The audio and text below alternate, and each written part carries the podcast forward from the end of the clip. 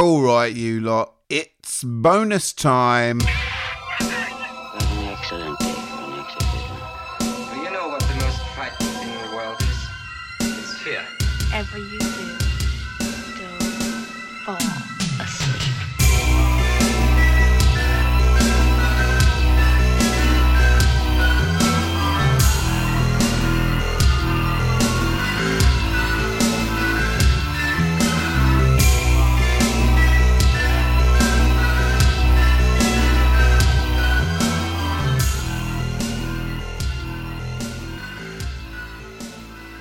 Welcome yourselves back to a year in horror. As I mentioned on the last full length episode of the regular podcast, buddy of the podcast, Chumarunu of the podcast, Marc Canale, he spoke to me and he did mention that he was a little tad sad that he didn't get a chance to chat about Let's Scare Jessica to Death. Now, as it was one of the final movies that I watched for the 1971 episode, it wasn't amongst those that I offered to everyone to talk about. Now, I am not one to saddle up next to sadness. I am not one to meddle in a man's melancholia. So I pretty much forced Marc to do this bonus episode with me, as I wanted to know as much about this movie as I possibly could, because I can't stop thinking about it. It's been a month since I watched it, and I just want to know more. Thankfully, my request fell on positive ears. He agreed. I didn't make a fool out myself. So here we are. I would see this as like an extra feature and the main 1971 show as the main event, uh, and you'll get the gist. You get the gist of what we're doing here. And just like always, I just want to quickly mention feel free to contact us here at the podcast. I'm available at a year in horror at gmail.com. You can hound me with any thoughts that you like. I will get back to you. Well, I usually get back to people. I probably will get back to you. Let's say that. You can follow me at Waller Not Weller on Letterboxd and Waller Not Weller on Instagram, or you can hit me up on Not Weller Pod on Twitter. There you go. That's where you can get me. For now, if you're walking your dog, if you're sitting in a bath, no matter where you are, no matter how you are listening to this business, enjoy it. This is me and Marc Canale speaking about all things Let's Scare Jessica to Death.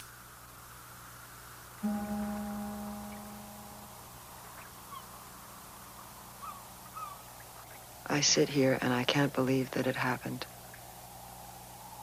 And yet I have to believe it. Dreams or nightmares. Madness or sanity.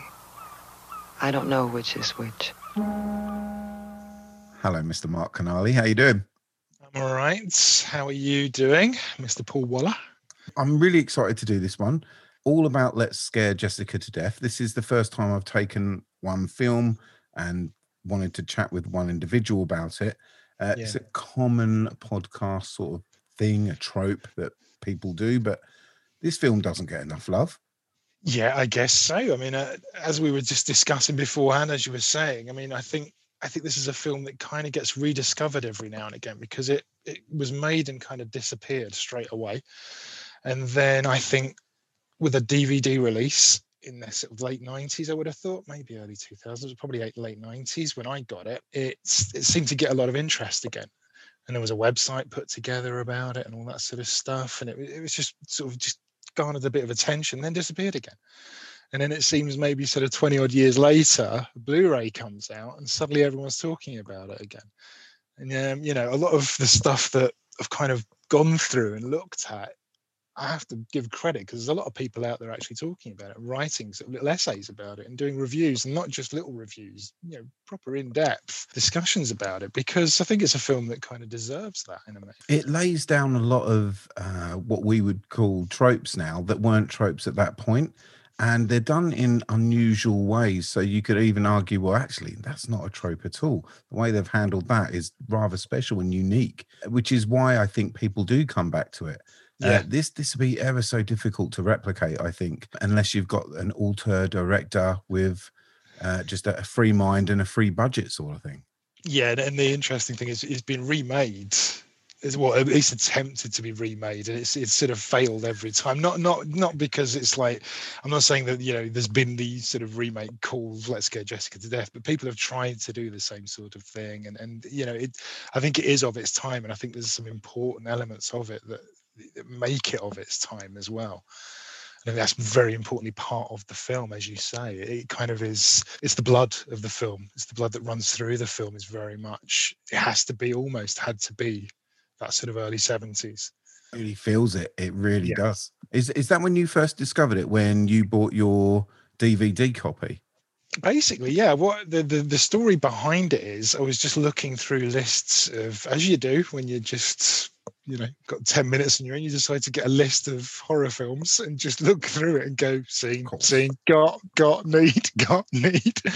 And i remember there was just two well i say horror films but i don't even know if it was horror films. It was just two films stood out mainly because of the title. And you know you think let's scare jessica to death. You just look at that title and just think what is that all about? I mean it's you know there's some horror films that just the title just leaps out at you and that was one of them. And the other one that stood out at the same time and i got them both at the time was uh, and and soon the darkness which was another sort of film that came out in 1970 and again the title was just that that you know that's got to be worth watching just because and soon the darkness? What this is this is before the really bad band came out as well so it's, it's had nothing to do with that. But yeah. What's wrong with you? yeah so that film that film would probably be worth a good chat over as well but i don't know if it kind of i don't know if i classify it as a horror it's probably more of a sort of, of psychological thriller type thing but Everything Yeah, counts as a horror. Come on. Yeah, it could do. It could do. It could do. It is about a some you know, girl that goes missing, and then her friend has to sort of try and find her. And yeah, but it, it you know, just these titles, you know, just these sort of titles that, that kind of stood out, and that was it. That that literally was it. And I got it. And of course, you watch the film, and it's the title is so far away in many ways from what you're actually watching. It's like, who's scaring her to death? What is she going to get? Why would she be scared to death? Is she going to be scared to death? It No, sounds like it would be a perfect 90s, I know what you did last summer type deal. That's how it sounded to me. Yeah. Um, when I discovered Giallo, uh, I thought, oh, this is just going to be another one of them Giallo. So it's just another reason for me not to get it, not not to invest my time in it. And what a mistake! That's a good point because you're right. A lot of the giallos, you know, you, you look through them. What great titles! Twitch of the Death Nerve. I mean, good Yes. God, who came up with that one? And you know, there's there's there's so many great. You know, don't torture a duckling, things like that. A, a lizard with with a woman's skin.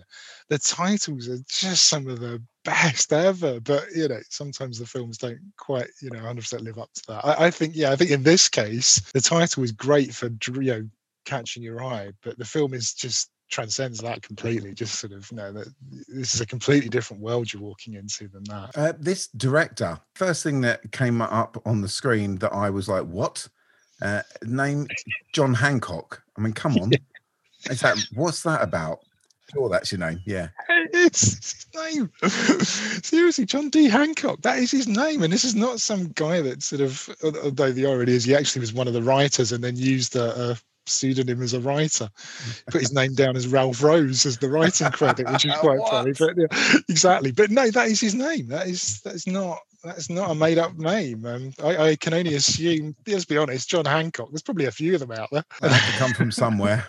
exactly but no it is his first it was his first feature he'd done a short film before this he was um the, the, the really interesting sort of story before the film was created this this is a guy who came from a theatrical background he worked uh, with a kind of sort of traveling theatre troupe um, you know these sort of rep theatre people that travel around in the late 60s just putting on shakespeare plays weird sort of locations and stuff like that basically a bunch of hippies kind of just traveling around living the sort of actor weird creative kind of shit, dream looking at this film.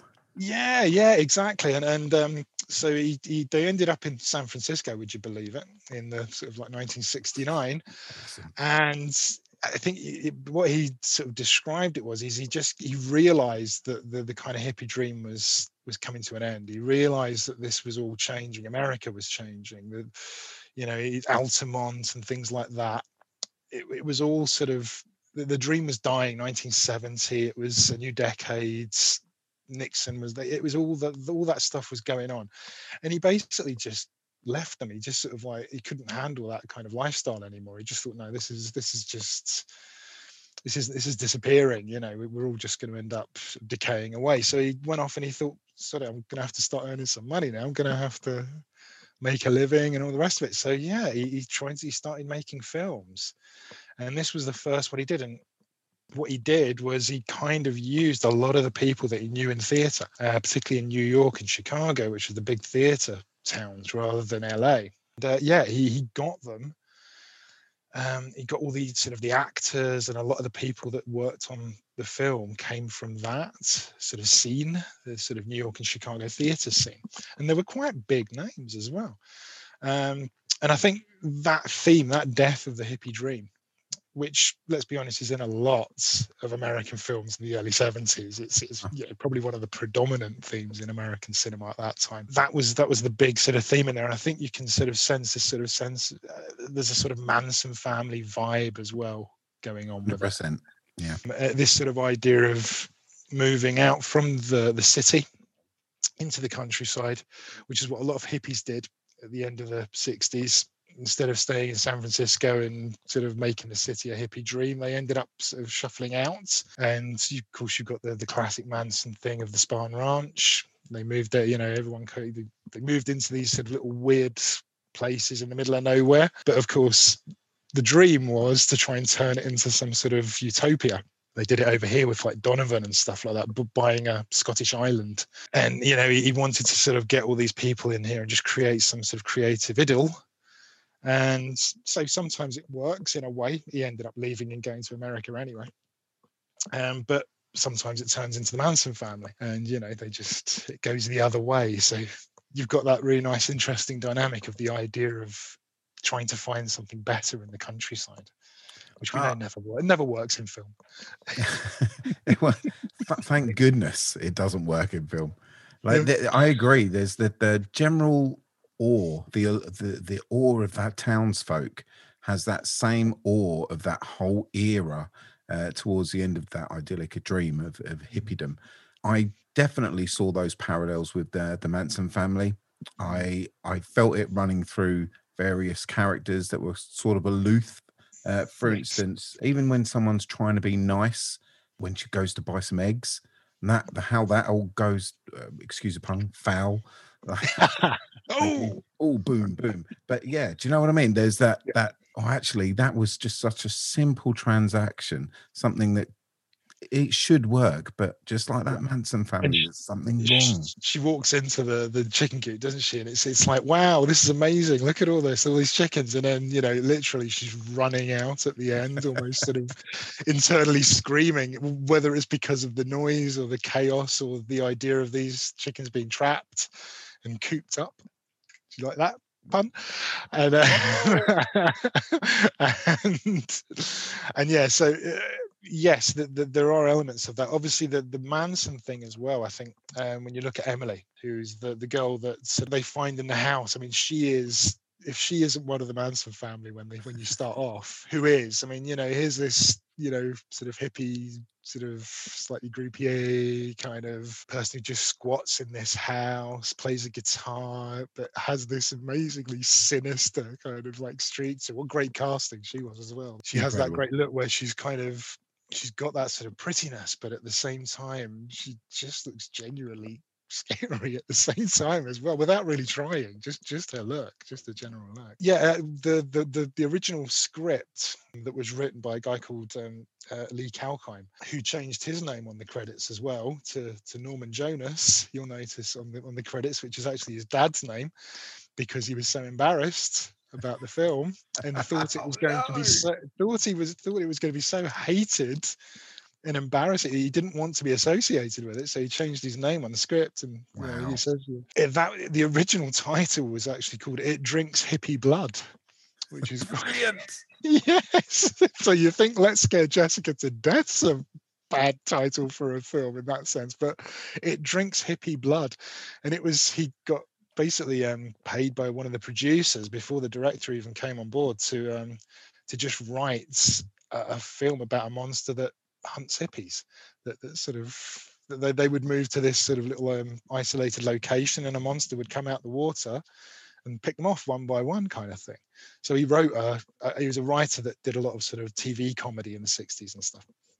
And he did this sort of satirical comedy kind of thing about the, the the end of hippie culture and stuff like that. Um, And that then John Hancock came on, and basically like this this this guy's a, this guy's a serious director. He wanted to do serious films, so he took this comedy strip, this sort of comedy script, and basically created all the stuff that, that you look in the film now that, that's just the darkness. He brought the darkness in and he, he sort of he just wanted to sort of make a serious film. So he took a comedy strip script, put lots of very serious bits over the top of that. It really sort of worked on it to bring this atmosphere into it. And I think that you do get a sense of uneasiness about it. And there's there's actually two bits in the in the film um, I think that, that that are in there that were in the original sort of script. And one of them is the seance bit that was going to be in the original film and just this i presume it was just going to be used as a silly seance type scene you know i don't know if oh and then somebody wanders off at the end of it and gets grabbed by something i don't know. But that was from the original and the director didn't want to do it and it turns out they even said actually it turned out to be really good. And the other one was the the girl that just keeps appearing and then disappearing and this girl in a white dress um you know that, that appears at the graveyard near the beginning. Mhm. And then the one that sort of points out the body in the orchard and stuff like this girl that sort of just keeps running about and then they sort of capture her and she's mute. And it, it does seem like the, the, the- there's almost no point almost in the actual sort of character being in there and that's essentially because she was in the original script and he was told to keep her in. And so, Wow. so you actually get this sort of thing but they both work both scenes work i think because of the quality of the filmmaking. Two things. Absolute hmm. bonkers that Mm. that the girl in white I thought was a figment of Jessica's imagination. And then they capture her. Mm-hmm. Yeah. So, right. Okay. That's that's that off the table. She's real. Mhm. Second thing, they're all going into the property. They see the aforementioned um, uh, black haired hippie girl Mhm. and are not completely freaked out and ask her to get the hell out of there right away. As eventually they they let her stay and then she can leave the next day. They oh no, you can live here. Now, if this was me or you or any other human being yeah seeing that, you I would have tailed it. I would have ran right out there and called the police. I would Yeah. have driven to the next town along. I, I would have been out of there. But no matter how beautiful she is, no matter how single I would be, there is no way that this would transpire. And yet, for some reason, it's totally believable within the context of these characters in this film. Yeah. I have no idea how that works. How are you like accepting of such a weird scenario. Well, I'm guessing there's there's two bits to that. The the, the, first bit is, is um, bear in mind if if indeed she is a vampire, we we we doing the spoiler thing. She's a vampire, right? So Whoa! so the point being, if she's a vampire, then a they can control people. That's kind of the point. They they have this sort of sense of control over people, and and so you would expect that to be part of it. But there's also the other part of vampire law, which, as you said at the beginning, kind of runs through it, even though it's not really strictly sort of laid down as being, oh, here we go, here's the vampires. But one of the bits of vampire law is you have to invite them in. So in a way, you can kind of course. look at it as being this sense of them inviting her to stay is almost that sort of vampiric law of the only way they can really become part of it is by being invited in by someone. And she's invited in twice. She's she's kind of yes, there's a bit at the beginning where she's, and then she's going to leave the next day, and they both sort of they'll discuss it in the water and sort of like say, should we just say she can stay for as long as she wants? Yeah, all right. Then. It's the hippie Yeah. dream. It is, but there you go. They are ex hippies. They're, they're, they're kind of in a way that's what you'd expect them to be. They're, they're going to probably like think, well, you know, she's kind of like us. She plays guitar. I play a double bass that's seven foot tall. You know, it's like, this is it. We could have the ultimate hippie band. I did. I didn't want to mention this, but I'm going to have to. Like that music scene when they start playing a, a, a folk number, and it it's really great. I love it. I love every moment of it. when he brings the massive bass in and just it just Hold on, hold on. hold- yeah, I'm just gonna go and get my double bass. exactly. Do you want to know where that comes from? Do you want to know where No. that comes from? No, no, no, no. In terms of like the double bass thing. No. Yeah, well, this double bass thing, right? This this is um this is another thing with the director. He basically um his parents when he was born bought an apple farm, right? And so he grew up in an apple farm, and he said it was this creepy place. He said it was just sort of the, everything about it was just really creepy. It was a really old house in the middle of this farmland. He said all the things about the spraying and stuff like that. This all comes from his memories of like sort of growing up in this farm and this sort of idea of the chemicals and stuff like that mm. in the house and these weird paintings hanging in the wall. That baby, what's going on with that baby? I don't know. Right. Um, and yeah, that his dad played the double bass, played this massive bass, and would lug this massive thing around. Apparently, whenever they went anywhere, he'd stick this thing in the top of the station wagon and sort of drive it somewhere or whatever. And it, it this is that's actually where it comes from. And isn't it a brilliant analogy to a coffin? It's the whole point of him actually using it. Is at the come the end of it, it's actually just a coffin, but it's just another way of getting a coffin into the house. It's like uh, they, of course, they do drive a hearse as well. You know. I knew that scene was essential. I knew it.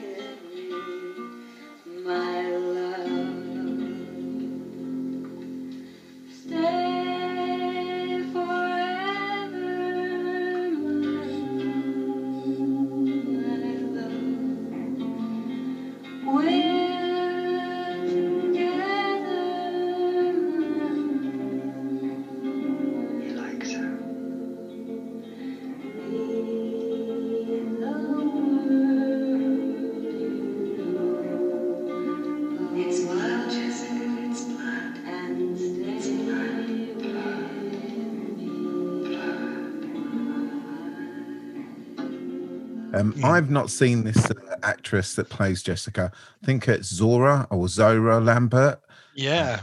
but, but I know she's in Exorcist 3 for a brief moment or two. She- yeah, she plays his wife. Um, um, yeah, she's Zora Lampert. You won't really find her in that much. She basically did bit parts, but she was a very sort of respected theatre actress. Um, she'd been nominated for two Tony Awards Wow. on okay. broad on Broadway, um, just through the 60s and stuff like that. So sh- she was she was a real deal. I think at the time when she was cast, in terms of popular culture, she was best known. I think she was she was in a TV advert at the time that was like a really popular TV advert, so people would have known her from that.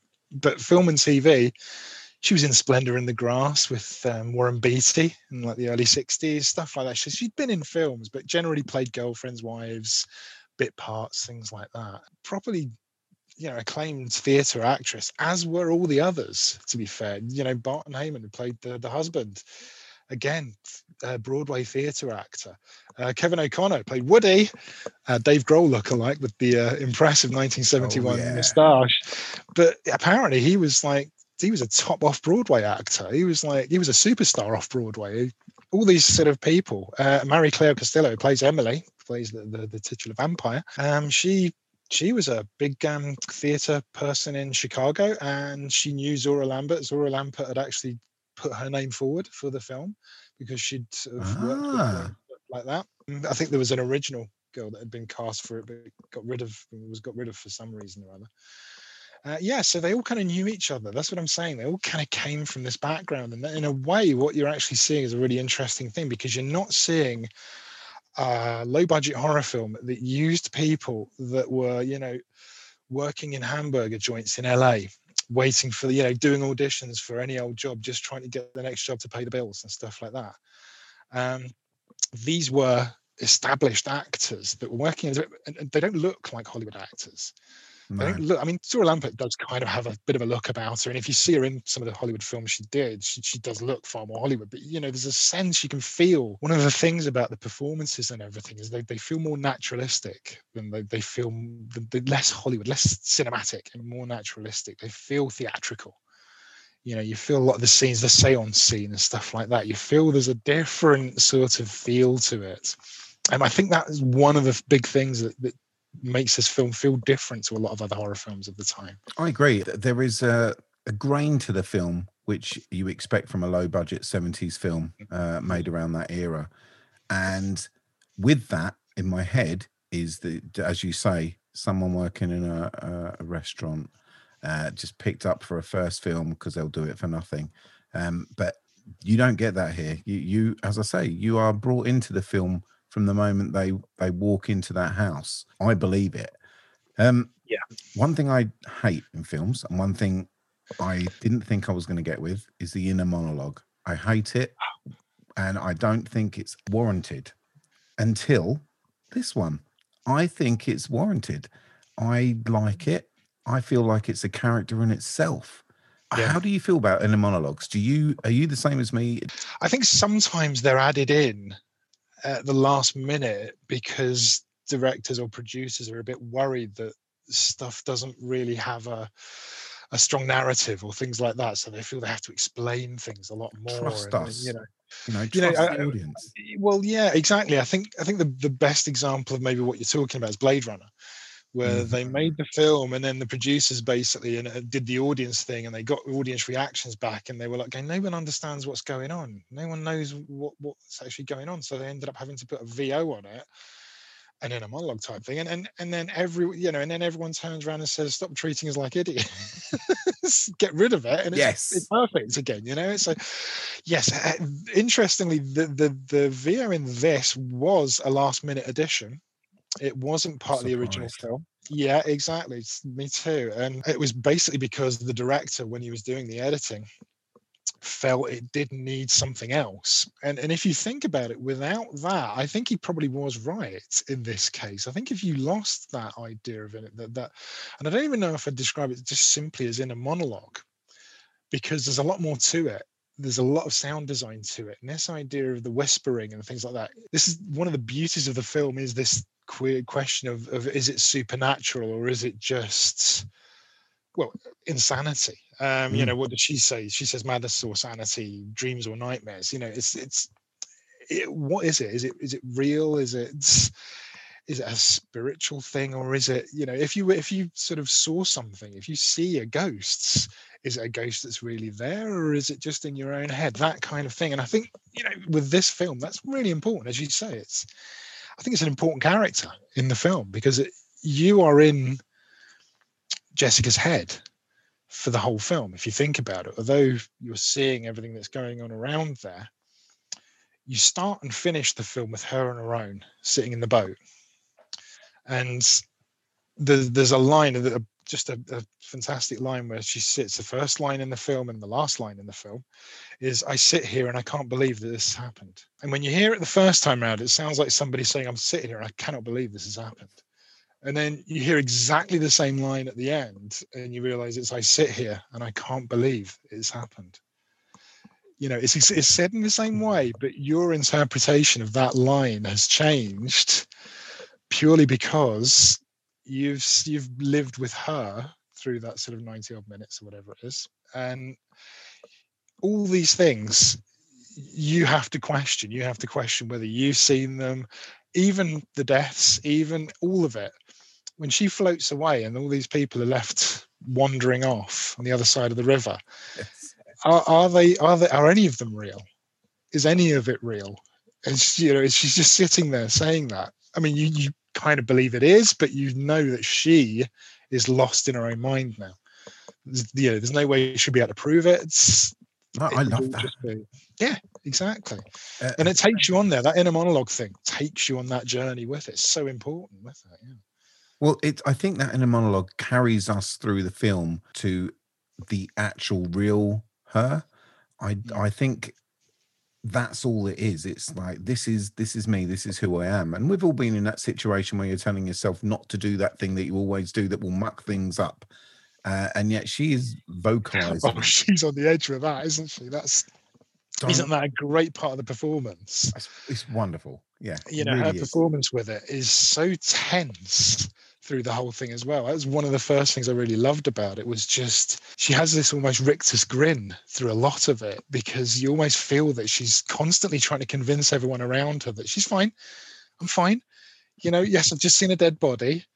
It was definitely there. I'm telling you now, you know, this kind of idea. I'm not mad. I'm not nuts. I know I've just spent six months in an asylum or sanatorium, as they describe it in the film. And it's like, you know, it's it's this constant sort of like she's she's so there's stress on her face of the idea of are they going to send me back? Are they going to send me back? Is just amazing, and it does that. It, that that part of the performance is, I think, incredible, and the way that everyone else looks at her half the time as well. You can see all they're sensing it as well. It's like it's fine. What's the bit at the beginning when he um when the, the girl runs up the stairs and she sees it, and he the, the husband runs up behind her, and just the first thing he says to her is, "It's okay, I saw it too." That's it. Yeah, unbelievable. Men. and she just spends the next the rest of the scene even though it's a terrifying sort of creepy scene for us as viewers she spends the next sort of five minutes with this smile on her face because someone else has seen it it's fine It, it works as a wonderful uh, tension, tension, tension, release. Tension, tension, tension, release. Whenever she's vindicated, that release, like when they, they actually capture the girl in white, Yeah. like that release. Like, I told you, I knew it. I knew but it. then but then she, she won't tell her about the body though. That's the thing. I just you tell them. Tell them about the body. And it's like oh god come on.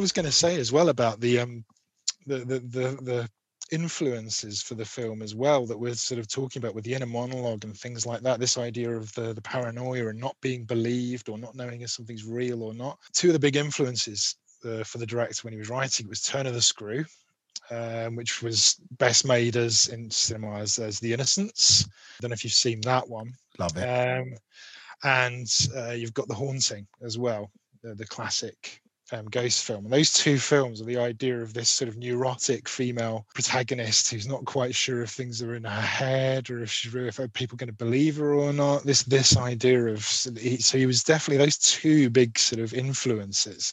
And i think there's other influences as well with it. There's um there's rosemary's baby would be a classic one as well this idea of kind of the paranoia of nobody believing the the person who's sort of really believing something and this you know I, I know this happened and everyone like yeah all right whatever kind of thing you're just going nuts you're just going mad my favorite one would be nightmare at 20000 feet i don't know if you know that one. Twilight Zone episode. Twilight Zone, yes. And it's it's both in the original uh, with um, William Shatner, or in the sort of eighties Yes. remake with John Lithgow. Mm. Both of them are just amazing. But I think that's a classic um, sort of comparison of of this idea of the crazy person who's seeing things, and everyone else just like this person's completely nuts, and you know this.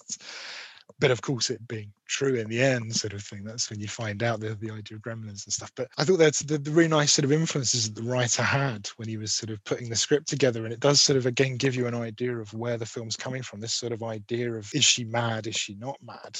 I think what's different about this is what we've been saying as well is a lot of it because it's her internal monologue. It's not whether other people think she's mad. You're not the people looking at her like you'd be looking at John Lithgow and like going, you know, he's crazy, he's nuts, he's going to bring the plane down. This would be awful if you were on the plane, but you're in her head, so you're you're in a different perspective.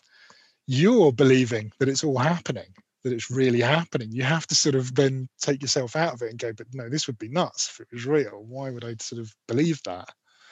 They never make light of mental illness in this film either. They never it's never dealt with in a in a funny off the cuff manner like it so could easily slip into.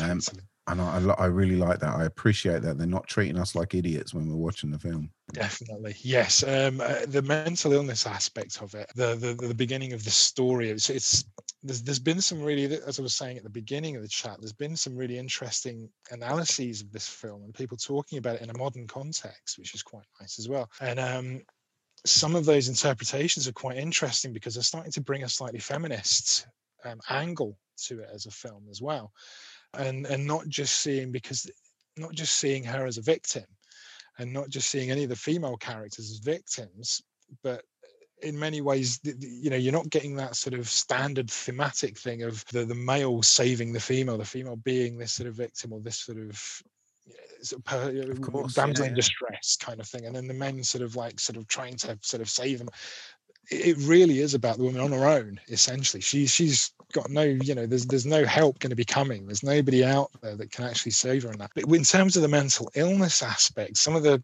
some of the analysis is quite nice. It's I- read one that was um talking about it in terms of a sort of almost like a gaslighting um, type theme, where the idea of the husband and the friend and so on, almost sort of convincing her that these things aren't real, these things you know, she's imagining things, this idea that she's nuts, that she's crazy, is a very sort of is a nice sort of comparison with this gaslighting idea and this idea of sort of what what is a female perspective what is a woman's perspective in in a sort of threatening situation that a man would then be sort of in a situation sort of like no no you know you, you're imagining it you, it's not you're crazy. That i thought was a really interesting interpretation of it i, I think.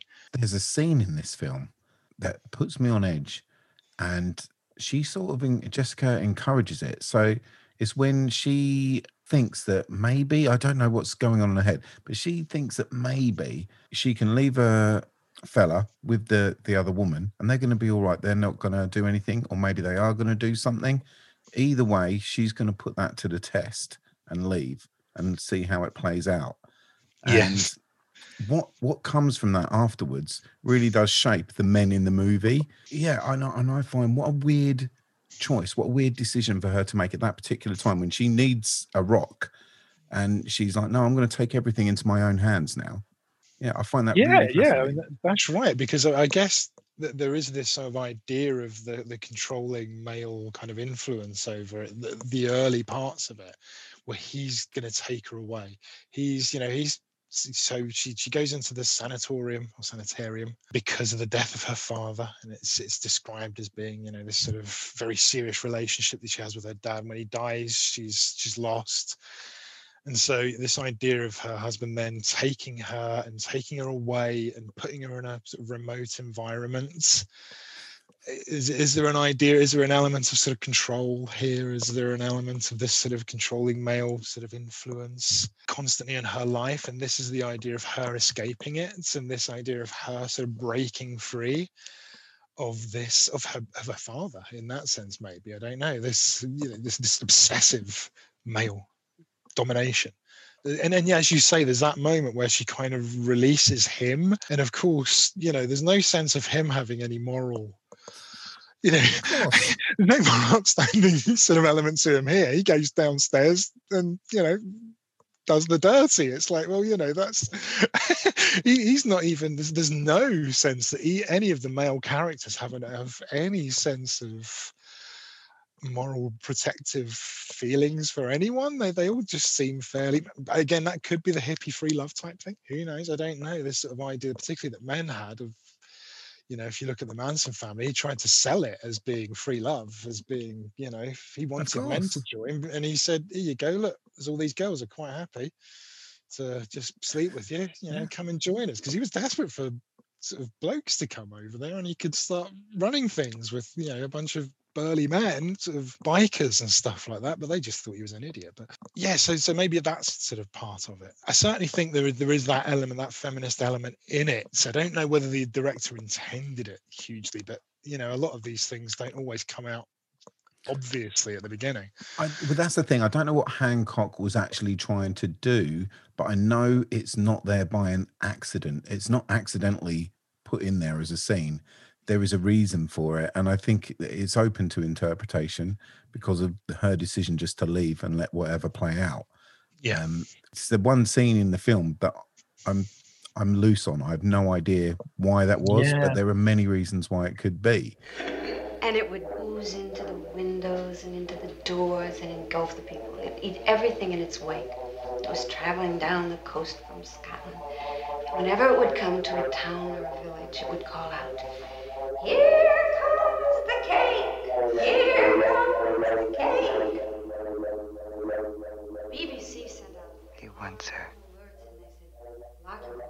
You'll never believe me again. No one will. Did it happen? Little old lady. Did it happen? And she's got her ear to the Come, Jessica. Come with me, Jessica. Who's there? Who's there? And a voice comes back. It's not the cake! Duncan's mine now. You think he loves you? He's mine now. Let's lighten things up. Let's talk about is this a vampire film? We've got the townsfolk.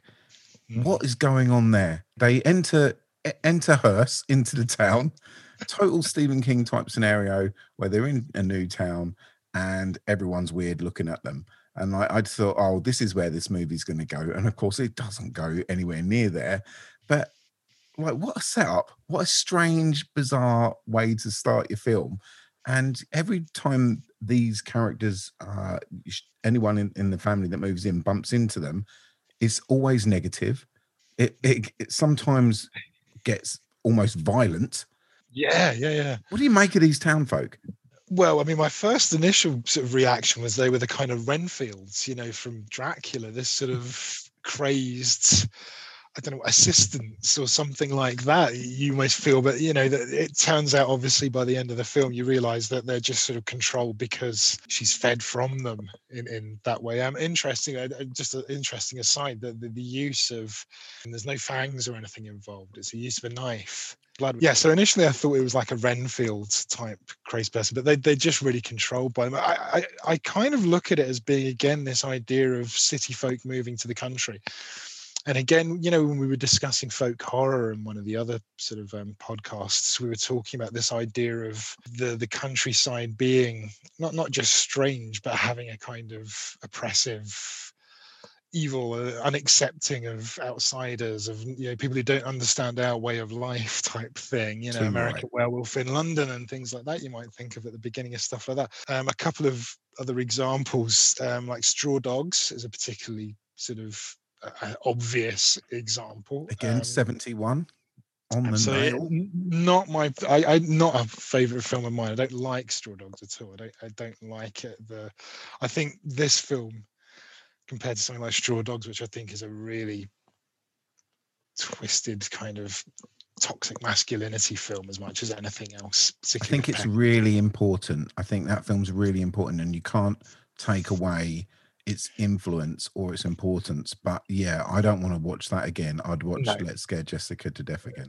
Sam Peckinpah was an arsehole. That's I think the, the the bottom line that you can learn from Straw Dogs, really, isn't it? I mean, it's like this not a particularly nice guy, but um, but you know, in terms of theme, I, I think a big one. Um, obviously, that's an American as well, although working in a UK setting, but an American director. Another American one that's similar, Deliverance, is another similar similar one. This hmm. idea of the city folk coming in and the horror of of the wilds, the horror of the countryside, you know, that that kind of element. Is that folk horror? Can America do folk horror if they don't have the same kind of history? That's a difficult question. I don't know if Jessica always felt like the closest they would they would come to is something like Jessica, purely because it has that feel of there's something spiritually different about the countryside, about the farm, about the farmland, the, the, the buildings, the not just the the sets. It was filmed on location completely, so no sets, but the locations, the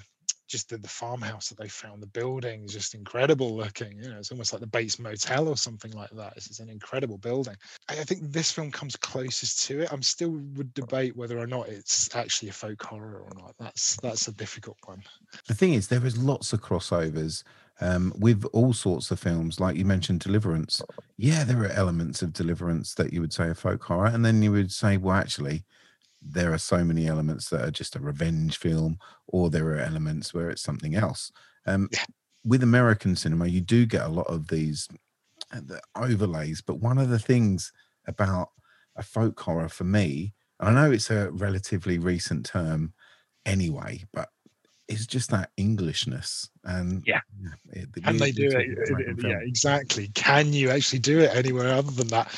I think you know there, there, there has been sort of things like that. I think cultures that have got a deep history that their culture has a very deep history as in like so you look at places like japan and stuff like that i think they can do films that that have that more of a feel to it like that. Onibaba and stuff has a feel of of something to do with the the soil and the dirt and the oh, ground yeah, and, you yeah. know the fields and stuff like that where there's something living in it and it's infecting the people that that, that sort of live there. Do, can america do that? That's a really interesting one because you're talking about a culture certainly the, the predominant culture of course is 250 years old. And you know when they sort of try and do something that has more of a history to it like that. They're stuck with that sort of trope of the native american kind of uh, you know they, they, they get stuck in that sort of idea of the native american revenge type thing again of of you know th- this sort of the conflict the, the cowboy and indian conflict thing again where um, i don't know what was the now i'm going to struggle again for a title of a film. It wasn't wolfen was it? Where it's the i think it is wolfen where the lycanthropy but it's a native american shape changer. And it's a you know and he basically appears in sort of new york or something like that in a city and sort of the sort, of sort of bodies start turning up and it's like this sort of lycanthrope but it's a native american one. So you know there's maybe films where they sort of struggle with that kind of idea of bringing the sort of this weird spiritual sort of thing that they kind of find strange in native you know? So i don't know if they can do it because i think almost it's out of their sort of understanding to do it. The, the witch is a good example because the witch is set in america without any doubt has a folk horror feel to it. Mm, but then right. it is british pilgrims kind of it's the first generation so they are british essentially american but they're, they're the first generation there and it's made by you know it's made by a british person it's sort of like You're right. you know so one.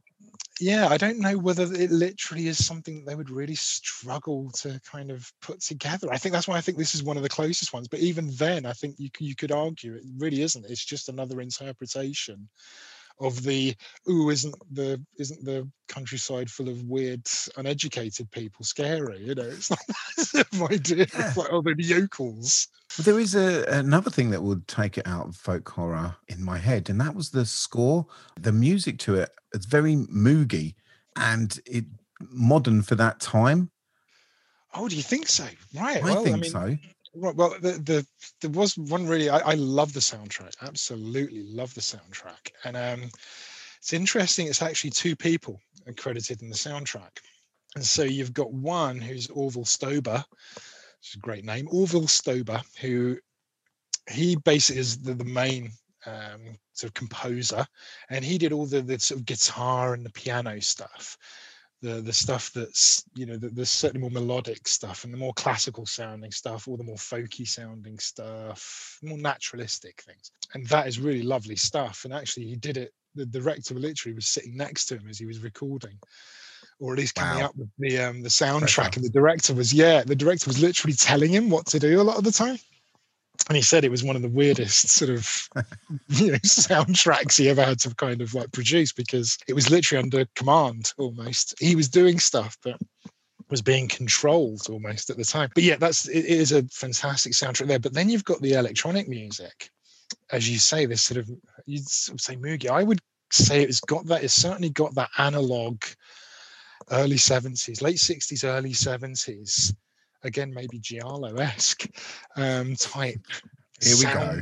track. Well, it does. You know, you think of the Fulcis and stuff like that with these amazing soundtracks. It's a guy called Walter Sear who did the music for it. That's the, the electronic music as it's described in it. And again, a guy that I couldn't really find an awful lot about um, in terms of other stuff. I did find one really interesting, weird thing he did before, a year before, where he did the soundtrack, again, the electronic music um, for a, a TV special on NBC, and it was called The Cube, and it was, I think, a live TV special type thing, and it was about a guy who just woke up and found himself stuck in a cube. This may sound sort of Already recognize awesome. this from a film, you know, from roughly the same name. But um, yeah, he just wakes up, finds himself in a cube, can't remember where he was before, and basically he's visited by uh, various people that he's not even sure if he knows. The woman comes in and says that she's his wife and stuff like that, or there's just people just walking and just accuse him of doing things and stuff like that. And then at the end, there's this whole sort of big thing about whether or not he even exists, whether or not he's real or not, reality or illusion does, did he ever exist in the first place? And all this sort of stuff. It's a really kind of bizarre I, I haven't seen it. I literally just found out about it looking up this this um, composer. And it's quite interesting he did it. Another interesting thing is it was written and directed by jim henson. Very randomly. I don't know if Are you making this up, but Marc? no i'm not. 1969 and it was um Jim Henson didn't just do the Muppet Show. This is before he actually did the Muppet Show. Just shows you he did some pretty crazy stuff. But I find it interesting that it was actually a almost the same theme in some ways. This idea of reality or illusion. This sort of, are you, real? Is it not real? I do wonder whether he actually came into it and, and maybe that the director had seen that and heard the music and maybe wanted him to work on it because he did the electronic music. And I think it's, it also gives the soundtrack a very weird feel because the Oh, yeah. traditional music in the soundtrack is actually quite beautiful and really pretty in lots of ways. It's I mean it's got an eeriness to it, but it's got this beautiful melancholy to it. It's it's it's lovely and soft, and the piano is almost recorded. You can almost feel it's sort of recorded in a little room, you know, just like a single mic or something. There's nice sort of resonance. It has that real feel. It's a really strange sense to it. And then you've got this electronic stuff, which seems to sit completely separate from it. Particularly when stuff starts, you know, when shit starts getting weird, you, you get this completely different style and a completely different composer doing these weird almost experimental kind of analog electronic sounding noises and squelches and bangs and That's it. Yeah, there, there's a repeated stab motifs that I love. I love them so much. I was really excited looking for this soundtrack. I didn't know it was. um I knew it was two people, but I thought it was your main guy uh, was Orville. I thought he was the, the dude, and then you just had another guy helping him out here and there. I had no idea that like you had one component doing this and another doing that. That's interesting. I believe they. I mean, I have. I can't say for certain that they had literally no connection, but I've found no evidence that they have, and I've read interviews with with Orville, and and he's never mentioned anything about the the other guy. But I do know that the other guy is is credited with the electronic music in the film. Wow. You know, so you sit and say, well, obviously that's why they they sound so disparate, why they sound so disconnected. soundtrack. Yeah, I want it. It's it's really rich uh, for what it brings for that for that period. It was like listening to it. I was getting frustrated because I could hear birds in the background that are obviously part of the film itself because it's set in the countryside. Yeah, I just want to hear this score for now. yeah, it's never been released, and I think it's something that because I think a lot of people have said it's a real shame because even at the time there were a lot of soundtracks released from films like this, even relatively low budget films. Soundtracks were still released, and, and this one never has been. Well, so not officially anyway. I've got a silly question. Mm. Would you recommend Let's Scare Jessica to Death? Yeah, definitely. I think one of the main things about the film, if you're going to watch it in a modern setting, is I think it's important for you to have the right atmosphere. I think it's a film that if you, because I've, I've now I've watched it a few times, and I think if you kind of have a lights up, sitting with a sort of beer and some crisps and chatting away to someone next to you, or if you watch it in sort of bits, you know, stopping it halfway through and watching a bit the next night or something like that. The way that you know modern film sort of watching sometimes is, um, I th- don't think it would work anywhere near as well that if you actually lower the lights down, make sure the volume in your TV is quite high, just to start picking Yeah. up on those on those little on those whispers and those little sound effects and the, the the VO that that sort of delicate VO with the different voices in it and stuff like that. I think if you do that, I think the film is just as effective as it ever has been. Um, and I do think thematically, I think it yeah, I think it stands the test of time. As you've said before, it takes things very seriously. There's nothing about it that feels that it's throwaway. Um, I don't think it's maybe as scary as in terms of viscerally scary as maybe it was either intended or maybe was in 1971. But the real eeriness, the off-kilterness, the that disassociation that you feel because of the main character, the performances, they all I think they all stand up quite quite happily. I have to agree with you, Marc. Yeah, I do believe that this really stands up. I was stunned at how much I enjoyed it after all them years of putting it off because of the title. And even though the title was great, I just thought it was something that it wasn't. Mm. Um, it really excited me watching it, knowing that this is my first watch and I get to watch this again and then get some more stuff from it. Had a chat with you coming up. Love that sort of stuff. I love it. And it's so rare that you get to discover something that old that's still that relevant. Yeah, yeah, definitely. Um, yeah, I think it works on rewatches as well. I think that's it's a film that pays you back by rewatching it because I think the first time you watch it, you're really caught up in the whole scenario of oh right, okay, real illusion.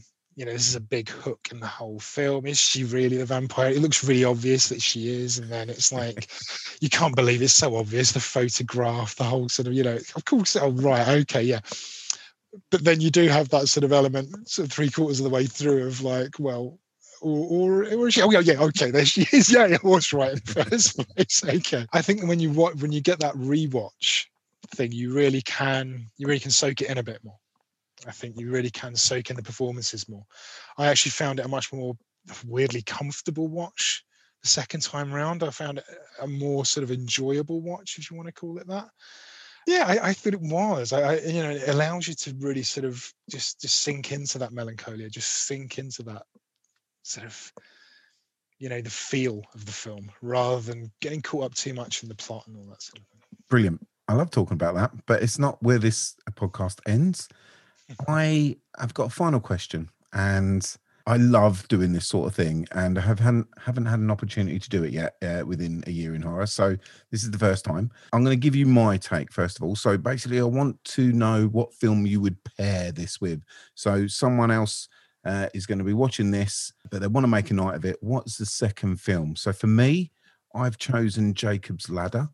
I Ah, think, right. I Okay. think that would be a wonderful mix of the similar sort of content done in completely different ways. Tim Robbins in that he's got confusion going on in his head. What's real? What isn't real? yeah, S- uh, trauma, same sort of idea of trauma breeding. A sort of yeah.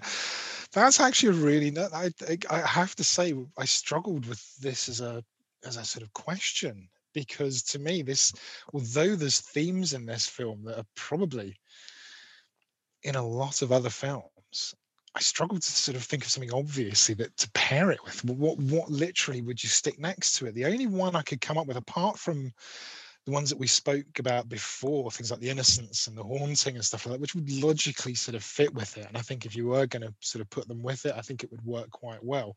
And definitely the Nightmare at Twenty Thousand Feet, just because I think it's one of the best pieces of TV Great or short film. Eh, eh, Either version, I think, is is absolutely amazing. is brilliant. So I think that would be a great combination. But the only other one I could think of, and it, it wasn't, it was one I'd actually read somewhere else, people comparing it to as well. And I thought I can kind of see, I can kind of get the feelings, maybe Carnival of Souls, which Hello. maybe has the the the same feel of that very low budget indie kind of feel, but but really more about atmosphere and really more about the sort of the the, the kind of off kilter. I wouldn't say weirdness.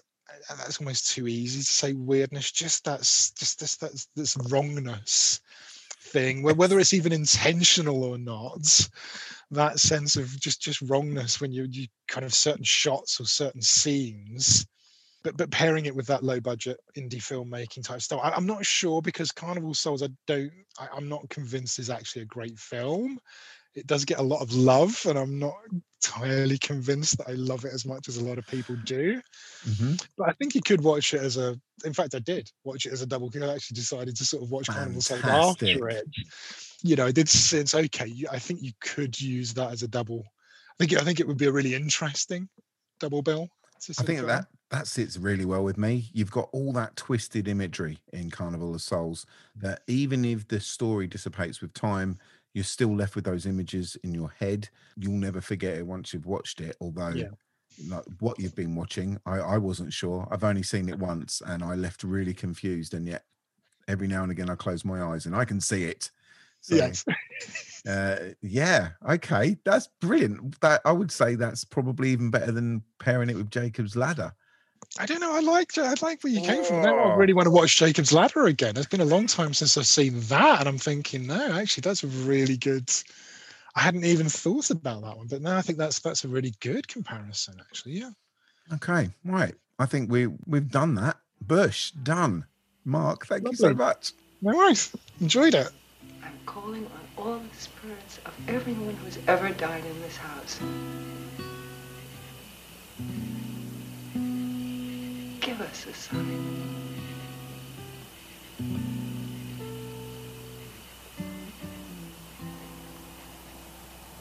Give us a sign.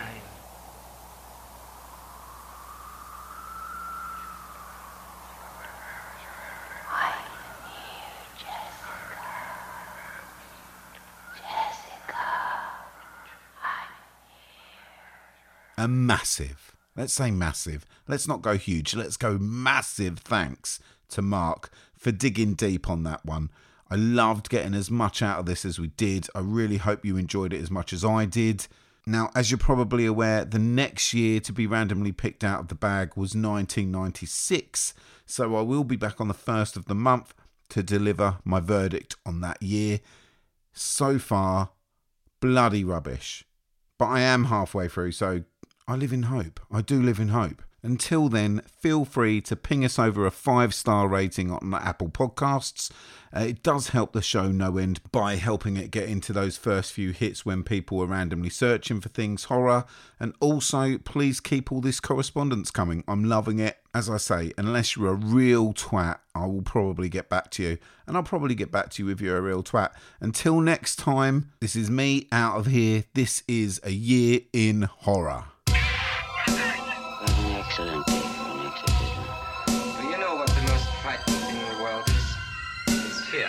Whatever you do,